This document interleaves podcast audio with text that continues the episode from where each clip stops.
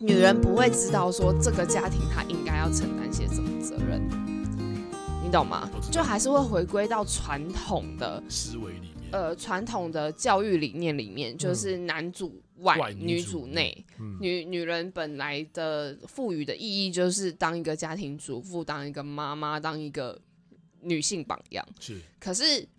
现在的现代女性不一样，对是她必须也得要主外，也得要主内。对，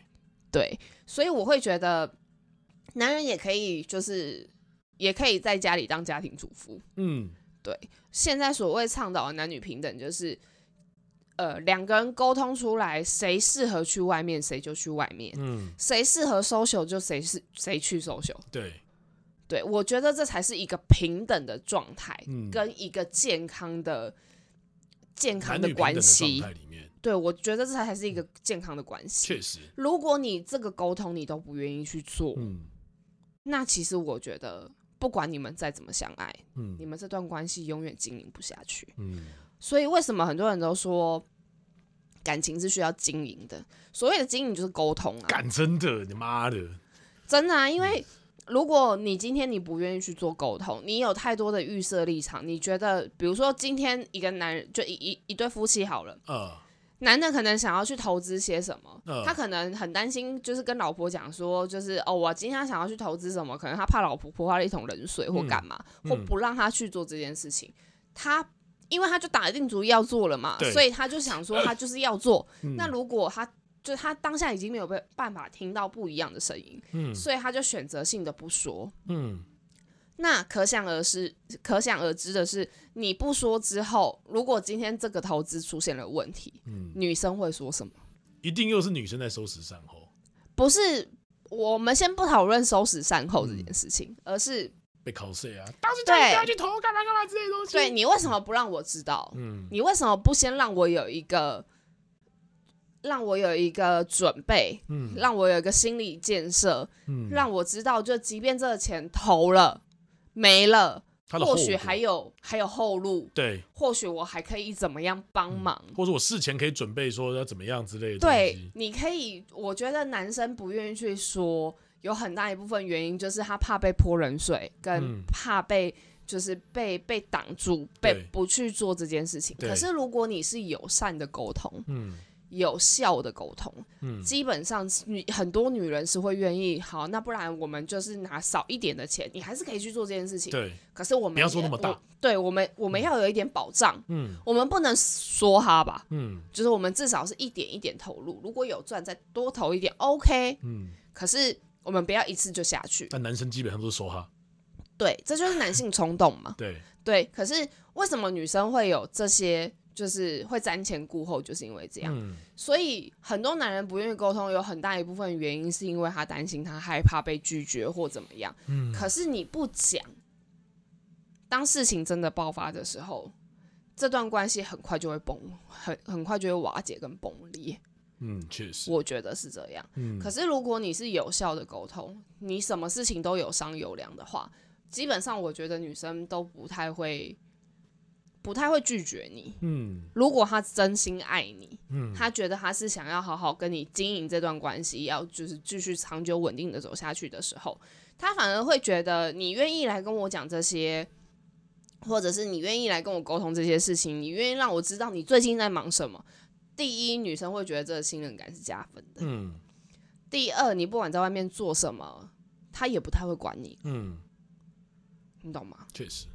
对，所以那个时候你跟我讲说你自己的自身状况的时候，我就会跟你讲说，你们男生真的很奇怪，嗯，就是很多事情你们都会觉得你要扛起来，对，你应该要怎么样。可对是现在你不是自己也一直说男女平等吗？凭什么你就一定要怎么样？嗯你自己都会这样讲，那你为什么不把你自己的焦虑告诉对方呢？嗯，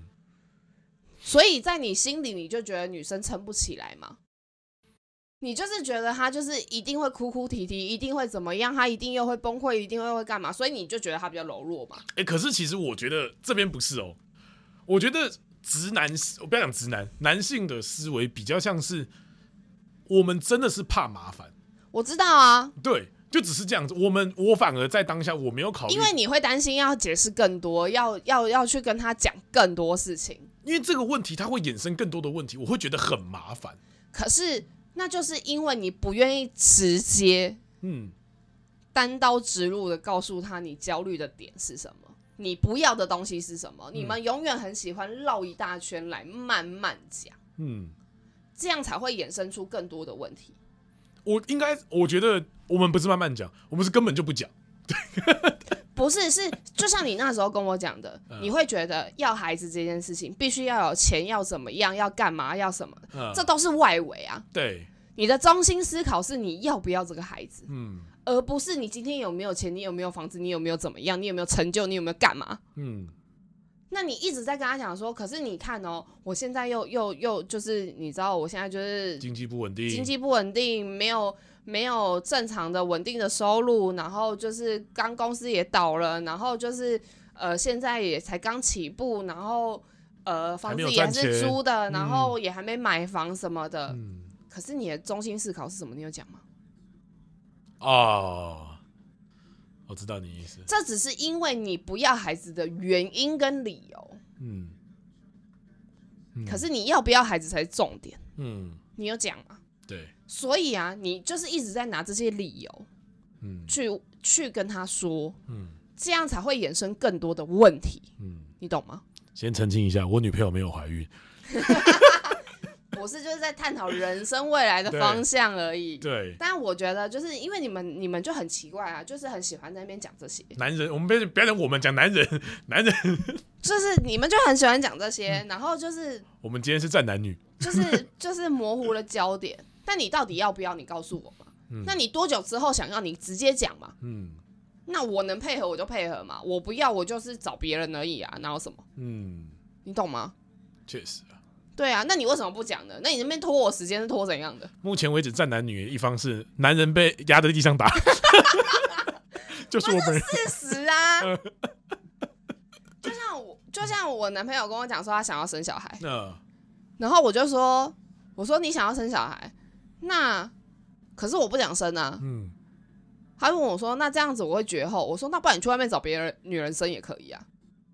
这么直接，我这么直接就这么直接，嗯因为你如果你不想要，另外一方很想要，你不能去阻止他，就是改变这个东西啊。嗯因为每个人都是每个人独立的个体个体啊，嗯你不能要求你自己的想法要灌在别人身上，你不能，你不能控制对方啊！嗯确实，你控制对方要干嘛？嗯你为什么要把别人变成是你想要的那个人？嗯对，那你就与其要这样，那你就去找一个跟你一样的人。嗯，可以理解啦。男性无法反驳。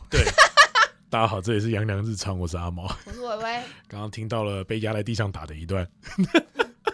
我认真的、啊。我知道你是认真的，但是回归到男女平等这个部分好了，因为其实我觉得，我觉得我自己在，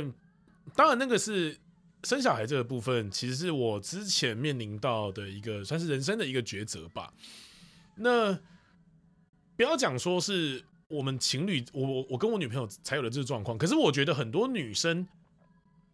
比例来看，包含我们在面临到很多咨询的时候，都会面临到一个状况，叫做我如果不生的话，我将来会不会后悔？如果我说我没有在什么时候生的话，我会不会成为高龄产妇这件事情？可是我必须先回呃，我必须先回归到，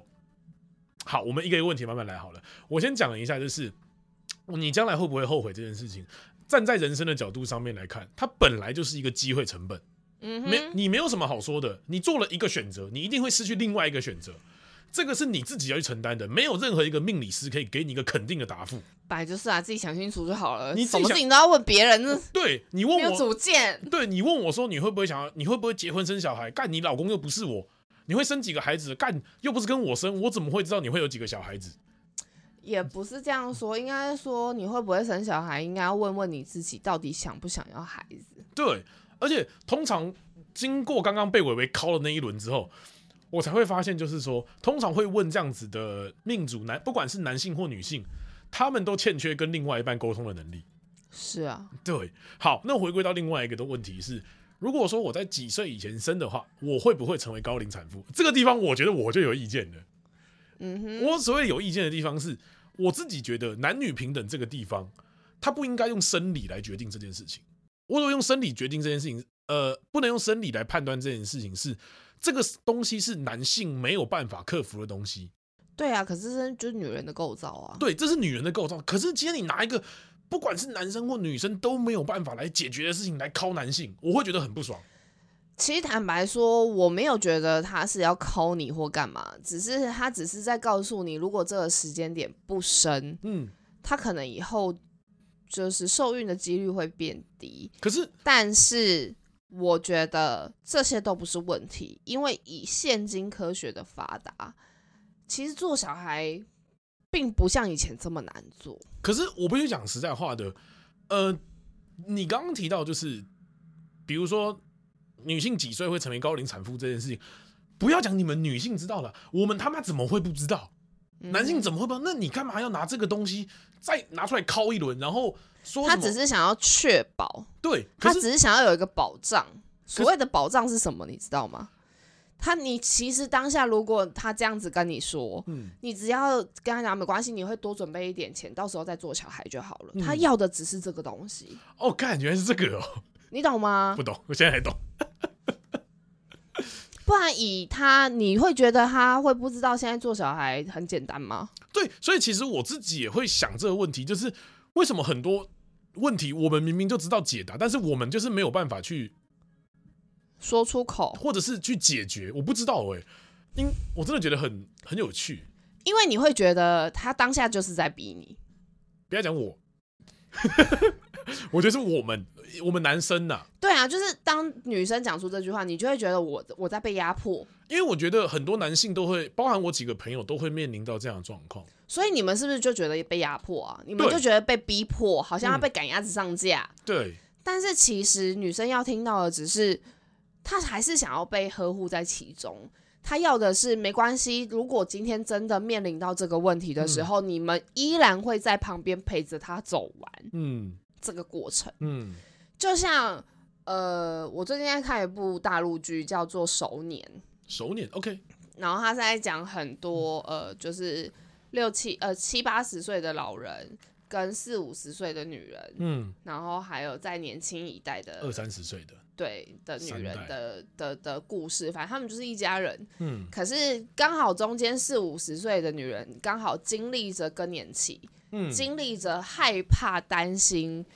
自己没有女人价值的时刻。嗯所以我觉得很多女人是因为，就是她们会提出，如果我那那个时候高龄产妇了，我没有办法生了怎么办？这是自我价值的否认，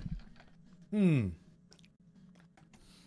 这样你理解吗？可以理解。所以我的意思是说，就是她担心的是，她必须得自己去面对，她担心的是当下的她不再备受喜爱。嗯，这就跟命理一样，你要理解他们这些问题的背后真实的原因是什么，你才有办法去解决他的焦虑，嗯你们才有办法达到有效的沟通。嗯，确实了。讲真的，我现在真的才觉得说，我们都讲沟通了，沟通干真的好难哦、因为你当你想要做沟通的时候，尤其是因为身边人，你会害怕、担心他的反应不如你的预期，嗯或者是你会有太多的预设立场，做好了被泼冷水、被怎么样的所有的打算，嗯，因为然后你就会渐渐的不想要沟通。我我旁边不包含啊，当然包含我了，就是我旁边很多男性的朋友，其实都会面临到一个状况是，我们好像不太会沟通。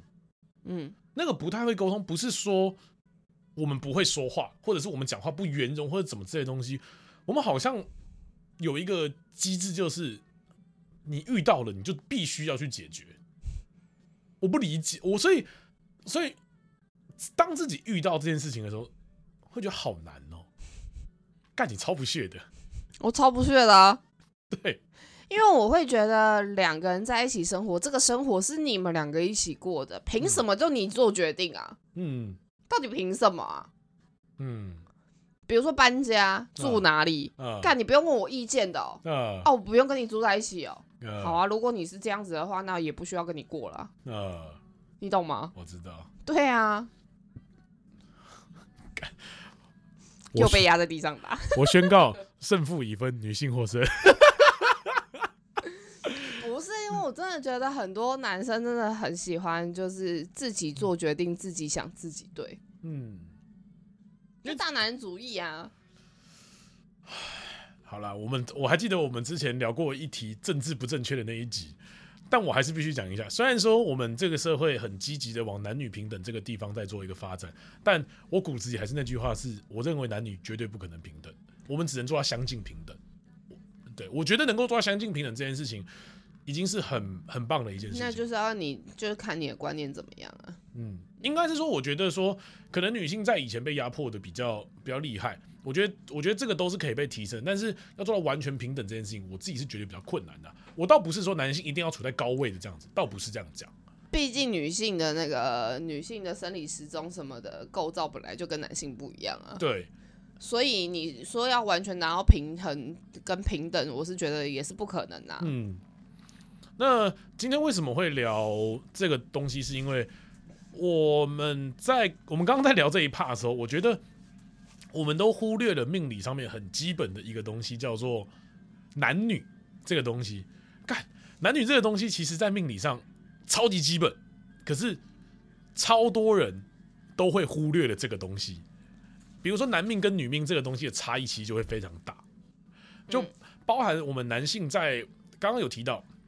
呃，男性可能比较注重所谓的自己的经济实力，但是如果说你换一个方式来看的话，他其实是重视叫做外在的眼光跟功名利禄之类的。对你刚刚这样讲，我突然想到一个点，就是女命的命盘，我比较在意的是命命符，对，男性的命盘，我会比较在意的是他的命钱。呃，命签跟呃财官，对，但但是女命的话，其实除了是命符跟还有命夫子这几个，其实是看盘的角度其实会有一个很大的不一样。嗯，那如果说放到男命跟女命身上的话，女命终究是属阴的，他们会比较需要，我们讲比较需要陪伴的、或者是情感上的一个连接，而男性是主外，他比较需要的叫做被人家看见。这两者其实会有一点点在论述上会有很大的不一样。嗯哼，嗯，然后我刚刚还瞬间想到，就是呃，这边我们不谈所谓的那个什么，我不管你是什么男性男性生理、女性性别，我不管你这个，因为我知道，呃，就我所知，美国那边大概有九十几种的性别吧。干你他妈讲错，你他妈超容易被人家告性别歧视的。我们这边就是只管你出生的时候，你他妈有没有老二，就这么简单。生理性别啦。对，我们只管你生理性别啊，生理性别，其他你不要跟我谈那么多。嗯，对但是我不，我我我还是一样哎、就是我不管他，就是他到底是是什么样的心理性别是什么，嗯但是我正常我还是会以他的生理性别去论断这个人的想法、思维对跟思考模式。，对因为我觉得这样才会比较准确。对，因为命理到后面你会发现一件事情是，它其实是一个最原始、最简单的一个东西。你说什么九十几种性别，干那个都是什么加上去的东西，其实，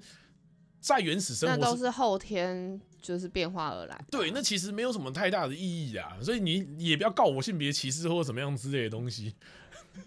那包含同性恋这一块也是一样啦。同性恋，你男生跟男生在一起，其实或女生跟女生在一起，其实命盘上也是看得到的。而且我们这边不会去过度解读说啊，看你命盘，干你一定是同性恋，嗯其实没有这种事情。对啊，而且很多人都会说什么女命如果子女攻破，夫呃或是夫妻攻破，你一定是同性恋，干没有这种事情的、啊。有啊，之前之前好像学院有说过什么日月反背盘最容易出现同性恋的盘，可是后面也被推翻掉了。后面对啊后面阿美也被推老娘就不是啊对，怎么 样？而且讲实在话，很多同性恋的能力都比异性恋来的强很多。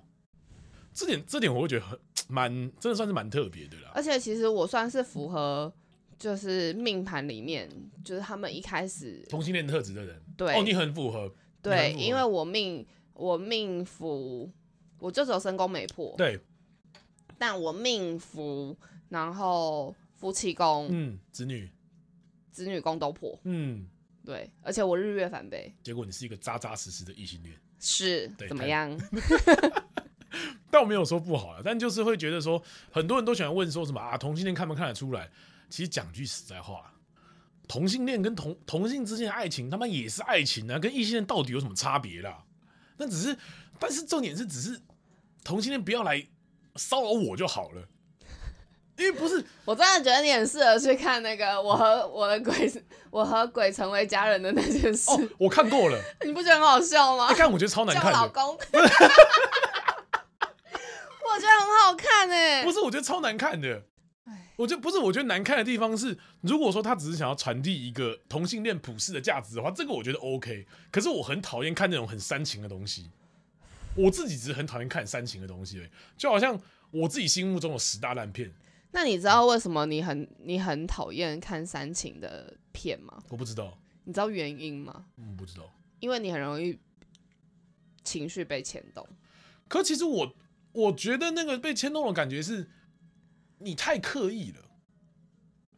你太刻意在做这件事情了。嗯，因为好，我先要，我觉得呃，你有看过《与神同行》吧？嗯，它是我心目中的十大烂片第一名跟第二名。我觉得烂的地方就是你要刻意去渲染亲情这件事情。我觉得那时候一群人在那边看，一群人哭的稀里哗啦，我觉得说，干这件事情不是每个人天生就会经历到的事情吗？那你们在哭什么？因为很多人在出了社会之后，会把这一块东西遗忘掉。他只是要告诉很多人，不要遗忘了亲情这件事情。他没有刻意要渲染，那是你自己的解读放大。对我觉得我我承认这件事情，应该是所以说，嗯我才会说，因为你容易被情绪给牵动，你的对情绪容易被那些东西给掀起来，嗯。你就会觉得凭什么我一定要这样做？哎、没有，我不，我反我在看这些事情的时候，我超级冷静的，我就默默的看完，哦，好，就这样，然后火就上来了，对啊，因为你就会觉得这不是普遍就应该要去接受的事嘛。嗯，可是很多人会遗忘啊，你不能把你自己的价值观放在别人身上啊哎、，我刚刚是以讨论电影的角度，你就是把你自己的价值观套用在别人身上啊。没有，我没有套用在别人身上，你就是觉得，那你刚刚讲那一句，就哪一是句你刚刚就讲说什么？这不是大家都应该要经历过的事吗？可是这个东西只是时间早晚的问题而已啊，是啊，或者是已经有人经历过了，那那这个东西，我觉得就不用特别再去把这个东西再过度的去用一个戏剧效果把它渲染出来。哦，应该是说我不喜欢那种渲染，我喜欢自然。我那你就不要去看剧就好啦，干我就没看了，啊莫名其妙哎、电影、电电视剧就是要有共鸣才会红啊。所以我才看《秘密森林》嘛，那种写实的东西嘛，其实坦白说，我觉得它也是过度放大、啊本，来是过度放大，但至少那还就算对啊啦，至少还算合理嘛。哪里合 理？看你现在超不屑我， 不是？好，我们回到刚刚同性恋那个东西，我刚刚有提到就是说不要来骚扰我这件事情。讲到这个，我们昨天真的才聊到，我女朋友说，其实我有一点点怕同性恋，对啊，我但是我不是讲一下，我不呃，我我讲真的，我长这么大，我被同性恋骚扰过，然后呢？我没有被异性骚扰过，但是他妈的我我被所以你的阴影就对我了。没有，我觉得没有到阴影，但是我觉得很多问题是我我想不想不懂的，所以想不懂的地方就是，像小小学的时候，我们有教什么道德与健康，我记得很清楚，以前道德跟健康是放在一起的，然后那个道德课本就会讲讲说，如那个时候应该是同性观念刚启蒙的时候，就如果说当有一个同性跟你展现亲近的态度的时候，你要不要拒绝他？嗯我那个时候很果决的写了拒绝，嗯，但是那一题我是错的。从那个时候我就留下了一个疑惑是：为什么我不能拒绝他？嗯，为什么我一定要接受他？他把我的选择权抹掉了这件事情，我很不我很不喜欢这件事情。对，好，那就这这是我小时候的一个疑问啊呢、那当下我就抱着这个错误长大，但是我先说，我还是蛮多同性恋的朋友，但是只是到了长大的时候，我被同性恋抠手掌心。嗯对，啊反正就是我就是在一个所谓业务集会的一个场合，嗯然后那个业务集会场合，讲师就会说：“好，那我们现在去找什么几个人握个手，什么什么之类的东西。”好，然后那是一个两天一夜的课程。到了最后一堂课的时候，讲师又说：“那我们现在去找那个旁边的人牵个手，一起全部的人唱一首歌那个样子。”嗯哼，然后那个时候旁边就是一个男生，他牵我之前还用小指头在我掌心那边刮了一下。嗯我第一个反应是，我没有任何闪，我没有任何情绪，我就看了他一眼。然后我的想法是，你确定是我吗？嗯我只有一个这个反应。然后他就对我笑了一下。嗯然后这个时候我火来上来。 好，唱完歌结束之后，讲师又说：“哎、那我们再去找五个人拥抱一下，干嘛干嘛之类的东西。”好，嗯然后你就感觉到这个男生一直想要来抱我。嗯我就一直闪嘛。然后我们在那个场合，我们会尽可能的避免，比如像你这样的同龄的女性抱，就算找到你好了，我们意思一下，拍个肩膀就过去了。但遇到那种比较年长的大妈，哦，他们抱的可实的嘞，我瞬间有一种我被吃豆腐的感觉。 好，反正这些都结束了之后，到了那个最后大家散场的时候，那个人就来帮我搭话，他就问我说：“哎、那同学同学，你等一下有要干嘛？”我说：“没有，我等一下就跟朋友回台北这样子。”嗯他说：“哦，是哦，那那你看你要不要留下来台中啦？就是我们一群人租了一个汽车旅馆，总统套房，很好玩，就是看你要不要一起来玩一下。”我说：“啊，没关系，不用，我我要跟我朋友一起回去。”他就问说：“哦，那你朋友是男生还是女生啊？”我说：“我朋友是女生。”他说：“啊，是哦，那可能不太方便，看你要不要一个人留下来玩。我想说，干你娘，一群人。又是男生，又是总统套房的，我能够想到什么奇怪的画面，嗯就给大家自由心证了。嗯对，然后昨昨天又有想到，就是小时候我遇到了一个很奇怪的厨房的师傅，嗯就是我们家以前开餐厅的，嗯哦，真的是没讲，我昨天没聊到，我真的没想到，那个师傅就是会在我爸妈不在的时候偷摸我下体，哈嗯，对，那就是性骚扰。但是我跟我我有跟我爸讲这件事情，嗯我爸只会说师傅在跟你玩，嗯可是我那个时候只觉得我不是他不是在跟我玩啊，那嗯我觉得很不爽。嗯我觉得那个时候是不爽大过于不舒服。我那时候其实没有所谓太多不舒服的感觉，嗯因为小男生嘛，就是可能会互相抓下体啊、玩啊、干嘛干嘛之类的东西。可是那所以那个时候我不爽的感觉，比较像是说我没有办法做这样子一个反击干嘛之类的东西。可是嗯当这件事当这件事情时间一长，你放到长大之后，你才会知道说，原来我也是有被骚扰过的经验。嗯哼，我他妈的，我都觉得说我长这个样子，我没有去骚扰别人就该偷笑了，我还被人家骚扰， 干。 对，奇怪，怎么开始怎么开始抱怨了？真的是，嗯哼，反正就是就是同性恋。好了，回归到命理这一块啦。 同性恋来说的话，其实男女是没有什么太大的差别，就是爱情而已啊。但是好了，大家还是不要去骚扰别人了。对，对 我还是很多，我不管男生女生都是有很多同性恋的朋友了。嗯对，而且而且他们其实都比正常异性恋的男生来说，都还要来得好相处。这样子，嗯我的故事分享完了，嗯，我好难得分享这么多故事哦。真的对，平常都是你在拉主题的，没错。干。好啦，今天这集就先分享到这边啦，我是阿猫，我是伟伟，拜拜。啊